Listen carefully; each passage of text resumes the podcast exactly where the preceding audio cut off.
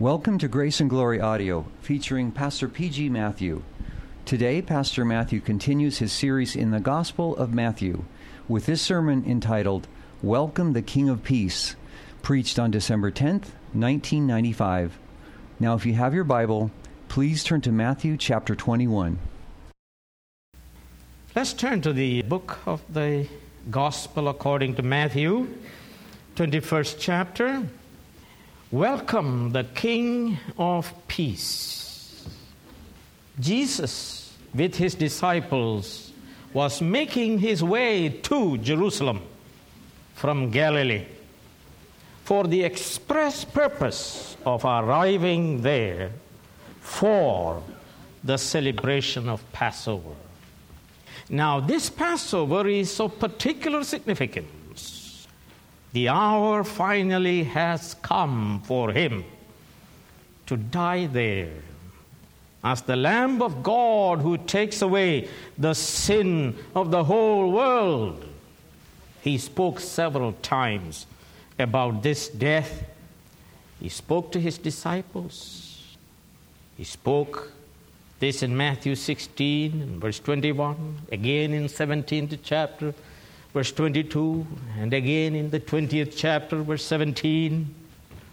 But they would not understand it.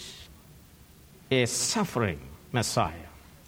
The disciples believed that Jesus would soon enter Jerusalem and announce himself as the popular conquering Messiah who would liberate them as the Israelites were liberated from Egyptian oppression and bondage.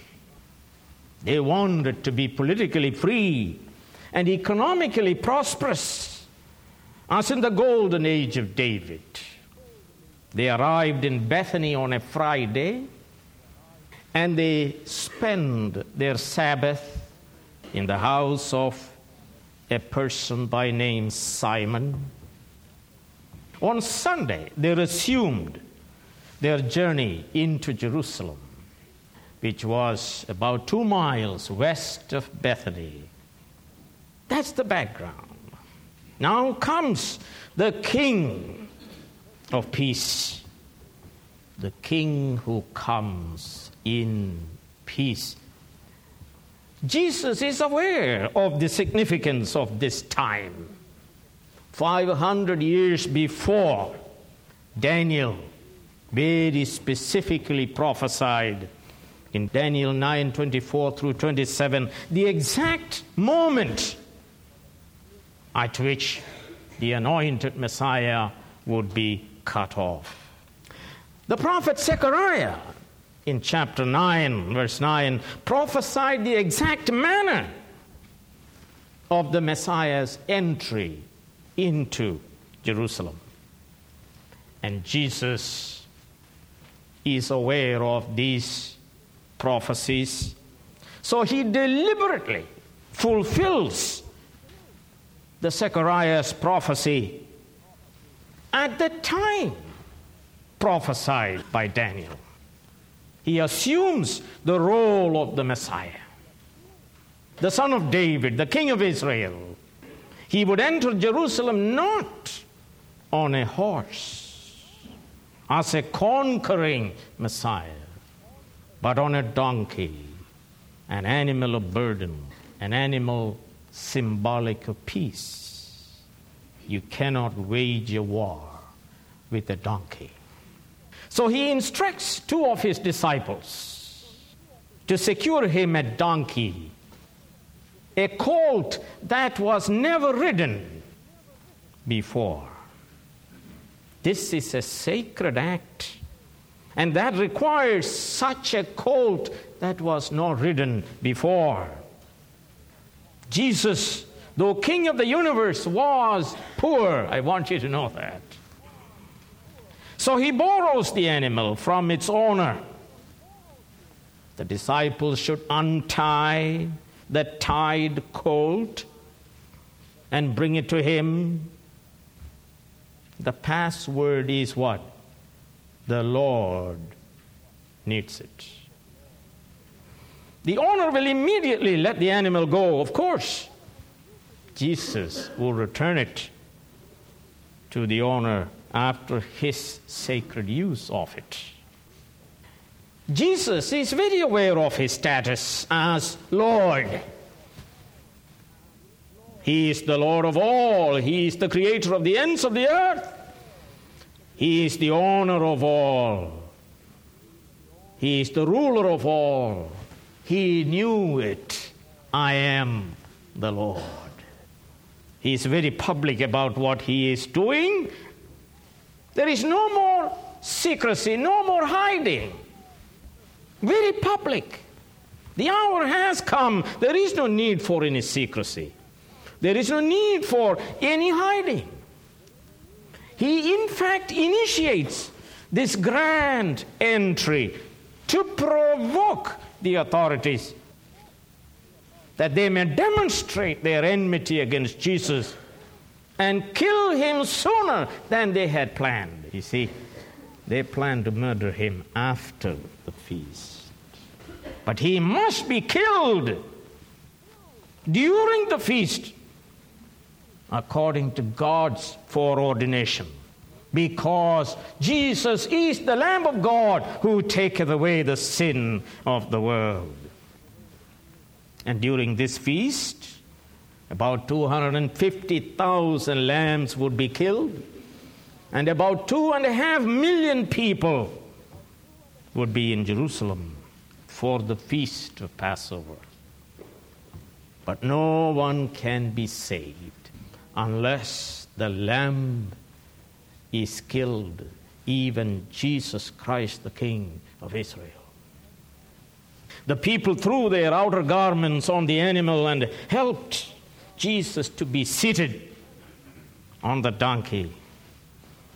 They threw also their garments on his pathway.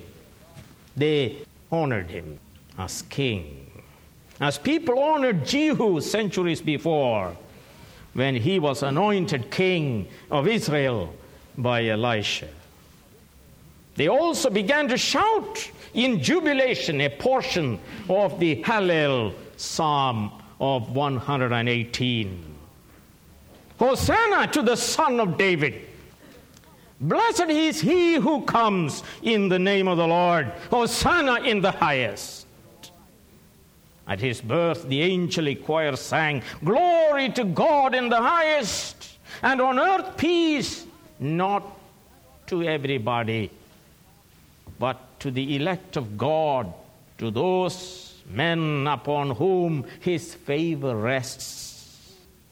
Jesus is deliberately fulfilling the messianic prophecies. Say to the daughter of Zion, meaning the Israelites, the people of God, the chosen ones. See, behold, your king is coming to you. The idea is your king is coming to save you, to help you, to liberate you, to deliver you. Remember, Isaiah said the same thing in the 52nd chapter Thy God reigns. Thy God is coming to you for your salvation. Secondly, the King who saves. is the King of peace, but the King who saves. The crowd ahead is crying, Hosanna to the Son of David. The crowd behind is crying, Hosanna to the Son of David. There's a vanguard and there is a rear guard. And in the middle is Jesus Christ seated on this donkey. Concerning him it is said, Hosanna. Hosanna to the Son of David. Hosanna means save us. It is a prayer to God, it is also praise to God. They said, Save us to the Son of David. They are recognizing him as the Messiah, the one who comes in the name of the Lord. Oh, this is exactly what the blind Bartimaeus said. Jesus, son of David, have mercy upon me means Jesus, son of David, the Messiah, save me. Hosanna comes from the Hebrew word yasha, which means to save, to deliver. Only sinners need salvation, and only the Messiah, the Son of David alone, is the Lamb of God who takes away the sin of the world. The name Jesus is also made from this Hebrew word Yasha. His name is Jesus, for he shall save his people from their sins.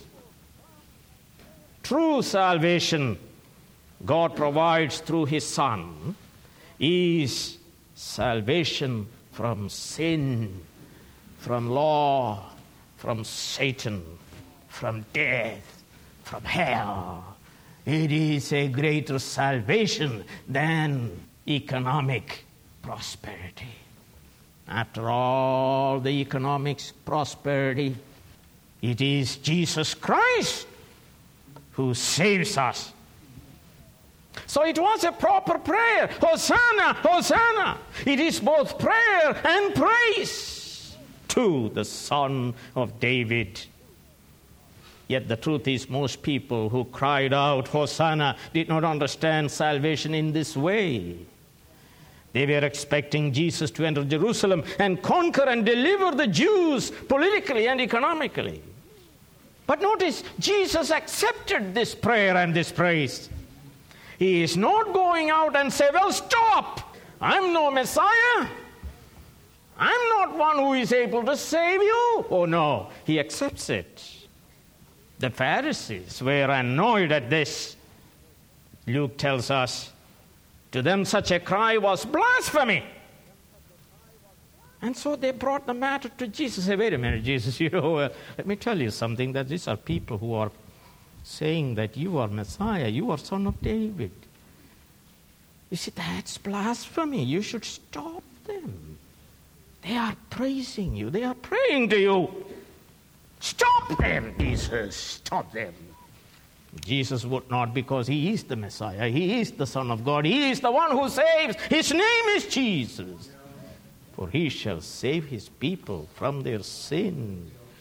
Gabriel tells us. So Jesus said, If they would not cry out, Hosanna to the Son of David, the stones will cry out. In other words, I am the sovereign Lord, and even the stones inanimate in, in themselves, will be made to cry out as a witness to my person and my work. You notice later the Sadducees were upset when this cry of the children they heard in the temple precinct. The Sadducees controlled the area and they were so upset and annoyed by children's jubilant cry, Hosanna to the Son of David. They told Jesus about this. Jesus, stop this. It's blasphemy. They are calling you the Son of David, Messiah, the one who is able to save you. And we know that you are not, and you know you are not. We need some order here. And Jesus shut them up. Very quickly, he said, Have you never read the Bible? Isn't that amazing? These people were doctors of the Bible. It's an amazing phenomenon that they studied the Bible all their lives and missed the bullseye, the center of Scripture, who is Jesus Christ, the Messiah. It's an amazing feat they accomplished. And we also do this. We can read the whole of Scripture, and yet we miss Him and our relationship with Him. It's an amazing thing. So he says, Have you never read the Scriptures? And he cites Psalm 8 and verse 2. From the lips of children and infants, you have ordained praise. And if you read that in the context, it is speaking about praising the Lord in contrast to the enemies who refuse to praise the Lord. Here, Jesus Christ is quoting this and identifies himself as the Lord to whom the children are praying and praising. Oh, you read it, uh, they were shut up instantly. No more questions to Jesus Christ. God silences his enemies by bringing forth praises from the unexpected realm infants and sucklings. Oh, the sophisticated philosophers and powerful materialists and those scientists and politicians. They don't want to submit and bend their knees before this eternal Son of God, and here and there you find naive people. not so wise. God has not called many wise, many sophisticated. In fact, He calls things that are not and causes them to confess that Jesus Christ is Lord. And He enables them by the mighty power of the Spirit of God to cry out, Hosanna! Hosanna to the Son of David. That's what happened to us. We are not the mighty, we are not the powerful, we are not the greatest in the world, but God showed us mercy and brought forth praise from our lips to our God. Yes, the enemies were shut up by the wisdom from the lips of Jesus. Let me say to you, this Jesus is coming as King. He is coming as Savior. He is coming as a King of peace to bring peace between God and man. The greatest problem of the world is not crime control. The problem of the world is that God is angry at sinners every day. Sin against God is the human problem. God's wrath is against man. He is angry at sinners every day, and He expresses it. In Psalm 7, we read, There is only one way to make peace with God, and that is by the putting away of man's sin, by the sacrifice of the Lamb of God that God provided, in other words. His eternal Son who became man. That's what Christmas is all about. The incarnation of God. Oh, yes, the people were correct in praying, Hosanna. Children were correct in singing, Hosanna to the Son of David.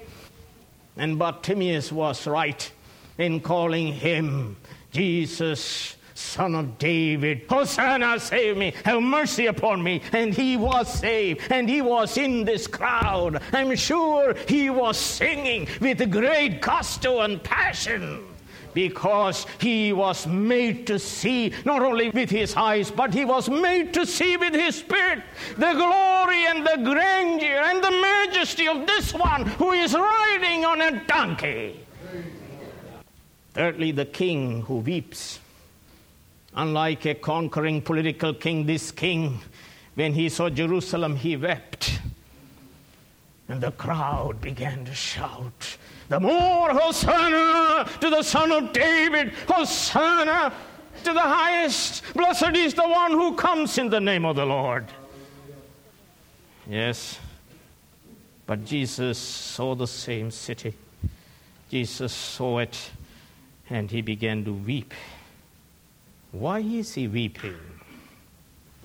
He was in Jerusalem many times before. He was there as an infant and brought joy to Anna and to Simeon. Remember Simeon, who came and took the child into his arms, and he said, Now let me die. I have seen the salvation of the Lord in this infant Jesus. That's spiritual understanding by revelation of the Spirit of God. He came to his own people, but his own received him not. Let me tell you, he was not weeping because of his impending death. Forget about that. He came to die. If you, even you, had only known on this day what would bring you peace, dash! He didn't finish the sentence if you read Luke 19. He was full of emotion. The highest offense you can commit is not to believe in Jesus Christ, the gift of God, the inexpressible gift of God in the person of Jesus. if you had only known on this day what would bring you peace. Not financial security, not even national security. Peace with God can only be brought by Prince of Peace, Jesus Christ, the Son of David, the King of Israel, who is coming riding on a donkey. Not waging war, but let me tell you, he's coming to wage war later on, but now this is the acceptable time. This is the day of salvation. This is the finest hour of your salvation. But they want to kill the Prince of Peace. The authorities were planning this for a long time. They are blinded by sin and self centeredness. Jesus weeps as he sees blatant, blatant unbelief in Jerusalem. The daughter of Zion, to whom the king is sent, rejects the king who is coming to her in peace to secure their salvation. So he weeps as he thinks of their, their soon destruction. In 40 years, Romans will come and destroy the temple and the city. Turn with me to Luke 19 and let's read what he says. Jesus sees that destruction. I'm sure he saw the destruction not only of Jerusalem in 70, he saw the destruction at Masada in 73. And listen to what he says in the 19th chapter of Luke, beginning with verse 41. As he approached Jerusalem and saw the city, he wept over it and said, If you, even you, had only known on this day what would bring you peace, the days will come upon you when your enemies will build an embankment against you and encircle you and hem you in on every side. They will dash you to the ground, you and the children within your walls. That's why he's crying. They will not leave one stone on another because you did not recognize the time of God's coming to you in peace. Look at the time. There is a time. Every time is not of same significance. There are times and seasons. There are some time that is pregnant with significance. The time when you received Jesus Christ into your life was ordained by God to be a time of great significance for you. Jesus went to Nazareth and they, on a Sabbath, they gave him the book and he read from the prophecy of Isaiah. The Spirit of the Lord is upon me, for he has anointed me to preach the gospel, to usher in the acceptable year of the Lord. That's the wonderful, significant season in which God deals with people in peace. And then he closed the book and said, This day, this scripture is fulfilled in your very ears. This is the year of Jubilee. This is the year in which God deals with us in pardon, in forgiveness, in mercy. Hallelujah. We are told in the 16th chapter of Matthew and verse 2, it says, You Jews and Pharisees, religious sophisticates, you are able to discern the sky and discern the weather and discern the season, but you are unable to interpret the significance of this time in which God has sent Jesus Christ to save the world. If you had understood it, you would believe in me and be saved and liberated from the shackles of sin and death and hell. Look at Zacchaeus. You remember? Jesus said, Today salvation has come to this house. Today I must abide in your house. It's a significant time in the life of Zacchaeus, and he was saved. And not only that, his whole house was saved. Blind Bartimaeus recognized it. His moment. Jesus is passing by. Jesus, well, he is the miracle worker. He is the Messiah. He is the Son of David. It is He who causes the blind to see. Jesus, he cried out. This is my hour. This is my time. It may never happen to me again. This moment is filled with meaning for me. This moment is the moment of God's favor. That's right. And you turn to 2 Corinthians chapter 6. Paul says this. And he speaks about this is the acceptable time. Chapter 6. As God's fellow workers, we urge you not to receive God's grace in vain. For he says, In the time of my favor, I heard you. And in the day of salvation, I helped you. I tell you, this is the time of God's favor. Now is the day of salvation. It's important time for you. If you are here today, it's significant for you. Because the same Jesus is present here in the gospel. Do you understand the significance of your time? And not only that, it's interesting to read this 19th chapter in which Jesus says they did not recognize Jesus visiting them. Let's turn to it again. It's a very significant statement by Jesus in verse 44 of 19th chapter Luke. Because you did not recognize the time of what? God's coming to you. Jesus Christ is God. It is God who is coming to you to save you. It is God who is in the gospel being presented to you. And Jesus weeps when he sees the unbelief of the daughter of Zion and he sees the tragedy that is going to happen in a few years' time. That the Romans will take your infants and dash them on the walls. He's weeping for you, not for himself. God is coming to you in Jesus Christ. There is no other Savior, there is no other salvation. Today is your time as Jesus looks upon you. Let me ask you is he weeping because of your unbelief in him? That is the most wicked sin a human being can commit in this world.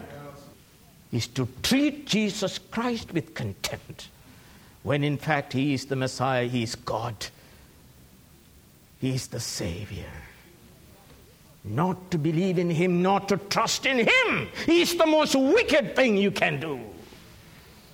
And Jesus weeps as he sees you in hell. The weeping Jesus.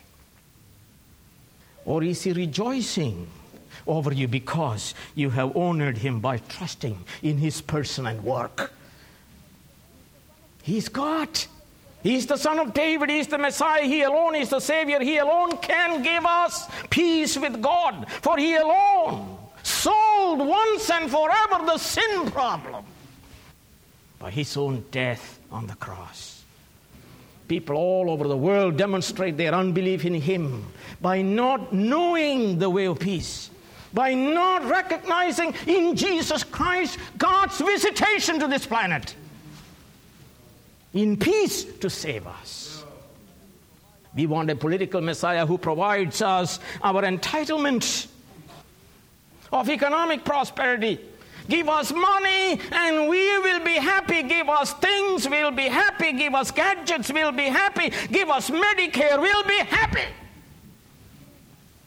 When in fact we reject the greatest indescribable gift that God is giving us in His Son Jesus Christ the king, fourthly, who cleanses the temple. You know, the temple area Jesus came consisted of the court of the Gentiles, the court of women, the court of Israel, the court of the priests, and then the naos, the sacred holy of holies. The Gentiles could only come to the court of the Gentiles. They are forbidden to enter any other part of this temple complex. Remember, Solomon recognized the coming of the Gentiles to pray to the God of Israel. They will hear the wonders of this God and they will come to pray to Him. Let's turn to 1 Kings chapter 8 and let's listen to the prayer of Solomon, beginning with verse 41. Ask the foreigner who does not belong to your people Israel, but has come from a distant land because of your name. For men will hear of your great name, and your mighty hand, and your outstretched arm. When he comes and prays toward this temple, then hear from heaven your dwelling place and do whatever the foreigner asks of you, so that all the peoples of the earth may know your name and fear you. Ask, do your people Israel, and may know that this house I have built bears your name. Isaiah says this is the house of prayer. But let's understand what is happening. Money. We want money. The Sadduceic priests controlled the precincts. And they gave the rights to traders so that instead of worship and prayer for the Gentiles in the court of the Gentiles, you find animals, dung, noises, hucksters, salespeople, exchange people, exchanging other coins into the temple coin, in the process, getting a high commission, sucking up the money from poor people and they sell animals right there, certified by the priest. You don't have to worry about whether it is perfect, it is all certified. There's a deal going on by the house of Annas, the high priest, and the traders, and they get a cut. And what is happening is that they prevented the Gentiles to come and worship God in quiet and in peace. The priests made huge amount of money for themselves this is religious huckstering. What mattered was a lot of money. They don't worry about worship. The Sadducees did not believe in a world to come in resurrection, in angels, in spirits, in salvation, in hell, or anything.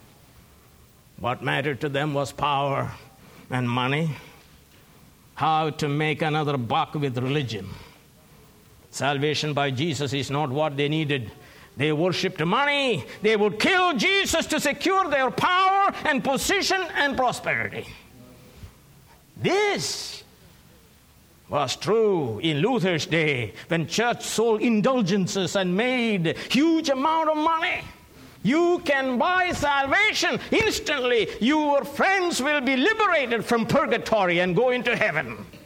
Not only Roman Catholic Church is doing this. All churches are into this type of religious huckstering. No longer we are preaching salvation through the death of Jesus Christ, the real salvation, the real gospel. And this is true today in all kinds of churches. Bottom line is money. Use religion to make money. Who needs Jesus and his gospel when we can make plenty of money using his name? And the preachers will have great respect for people who toss them $100 or $100,000. Jesus therefore exercised his kingly authority and drove out money changers and buyers and sellers. He didn't go and check with Annas and Caiaphas and whether I could do this. He is the king with authority. Jesus said in Matthew 12 6, There is one here who is greater than the temple. God Himself is there. And He opposes all idolatrous worship. He wanted the Gentiles to worship God in peace. Salvation is of the Jews, for the Jews, and for the Gentiles.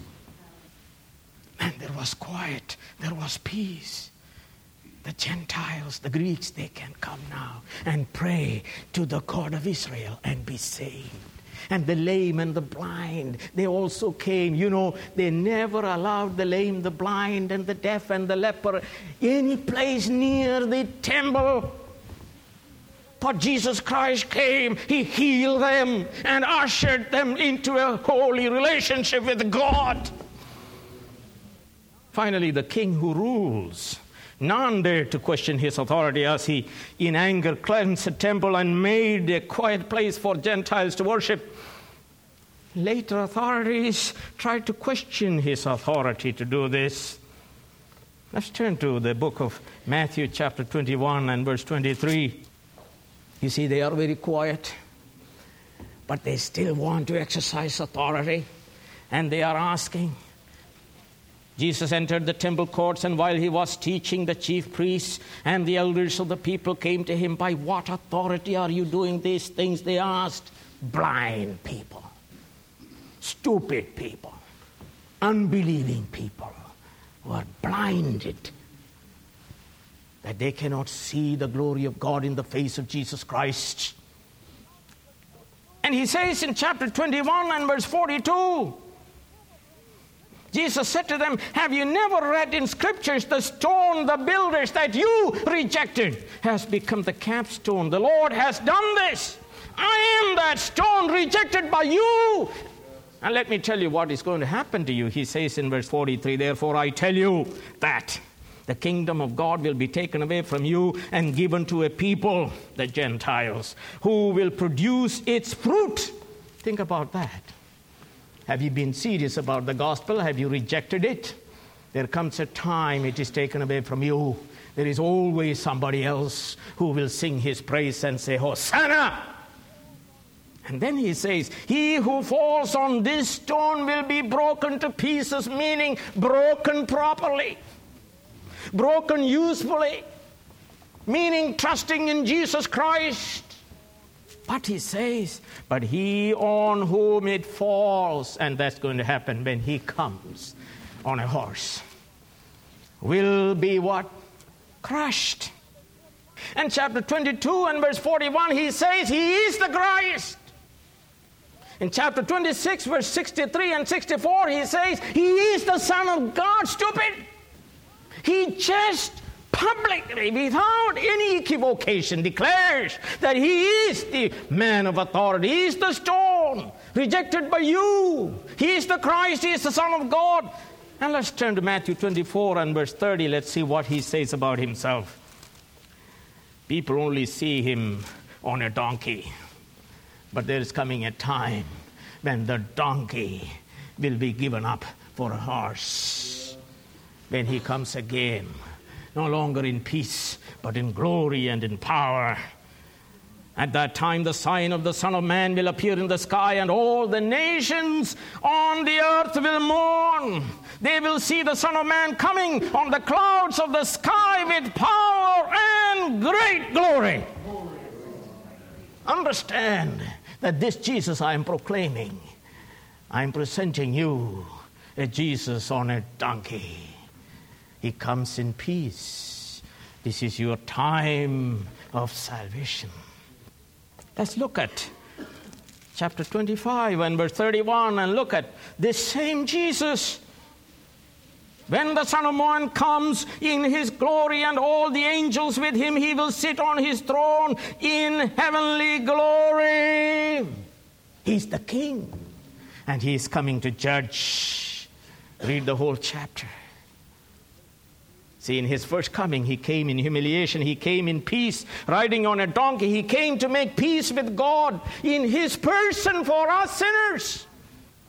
He came to die, he came to usher in the year of Jubilee, the year in which God forgives our sins in response to our believing prayer. My question is will you today recognize? The one who brings peace to you. Would you ask God and say, Oh God, take away the scales from my eyes and save me like Bartimaeus, that I may see who this Jesus is? He comes in peace. Will you recognize in this Jesus God's visitation for you? To save you. Will you repent of your sins and believe on this King of peace? And you shall be saved forever. Today is your day of peace. tomorrow it will be the day of judgment. Let's turn to the 19th chapter of Revelation, where you see him coming not anymore on a donkey. 19th of Revelation, verse 11 I saw heaven standing open, and there before me was a white horse whose rider is called Faithful and True. With justice he judges and makes war. Young girl, I know you are frustrated. You are wondering whether the clock will soon strike the appropriate time so you can go home and play. But I am preaching to you, young girl and young man, and everyone you are. He is coming. And here we are told to make war against you and against every sophisticated person in the whole world who will not or did not recognize him as God. His eyes are like blazing fire, and on his head are many crowns. You question his authority, he has many crowns. He has name written on him that no one knows but he himself. He is dressed in a robe dipped in blood, and his name is Word of God. Man of war. War against all wicked people and all unbelievers.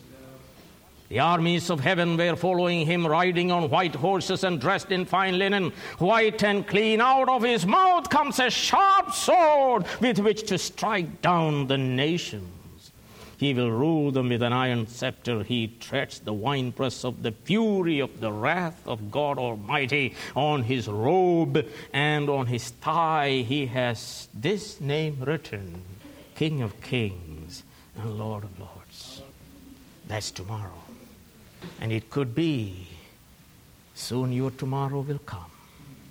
This is the hour of significance for you because you are in a church where this Christ, who rides on a donkey, a savior of peace, is offered to you. But tomorrow may be different. Now is the accepted time, now is the day of salvation. Will you not take refuge in Jesus Christ? Will you not join the children and cry out, Hosanna to the Son of David? Save me. I welcome you, King of Peace. Save, save me. Save me from my unbelief, from my blindness from my spiritual cataracts. Save me, O God. Perform such a surgery. Remove the cataracts from my eyes that I may see Jesus Christ as God visiting. Gift sent by God for me and for my salvation. Hallelujah. Let me say again to you this is your hour. I know what we are thinking about money because we really want to celebrate his birth, don't we? What abomination, what idolatry, what religious hucksterism. Ask God, oh God, open my eye that I may see the glory of God in the face of Jesus Christ. Save me, Hosanna! Save me, oh God. His name is Jesus, and he will save you from your sin. Whatever your burden is, whatever your problem is, let me do. He who can save you from your sins can save you from all problems. Will he not, along with him, also give you all things? Say, Oh God, have mercy upon me, deliver me, save me, remove my unbelief, O oh God. I bent my knee before you I grasp this moment as my today, my hour. Hallelujah. Will you not trust in Him, rest in Him, rely on Him? He will save you forever and ever and ever. And you have nothing to fear as to what happens tomorrow. Heavenly Father, have mercy upon us. Save us, we pray. Save us, we pray. Deliver us, we pray. Save us, Lord Jesus Christ. We repent of our sins. We trust in Jesus Christ alone, the Lamb of God that was crucified for our sins. Save us, we pray. In Jesus' name, amen. Grace Valley Christian Center is committed to the unchanging truths of the Holy Scriptures. We have been proclaiming the whole counsel of God since 1974 through our weekly worship services, our website resources, and our publishing ministry. For more information about our church, to find more edifying sermons, or to order books by the Reverend P.G. Matthew, please visit our website at gracevalley.org.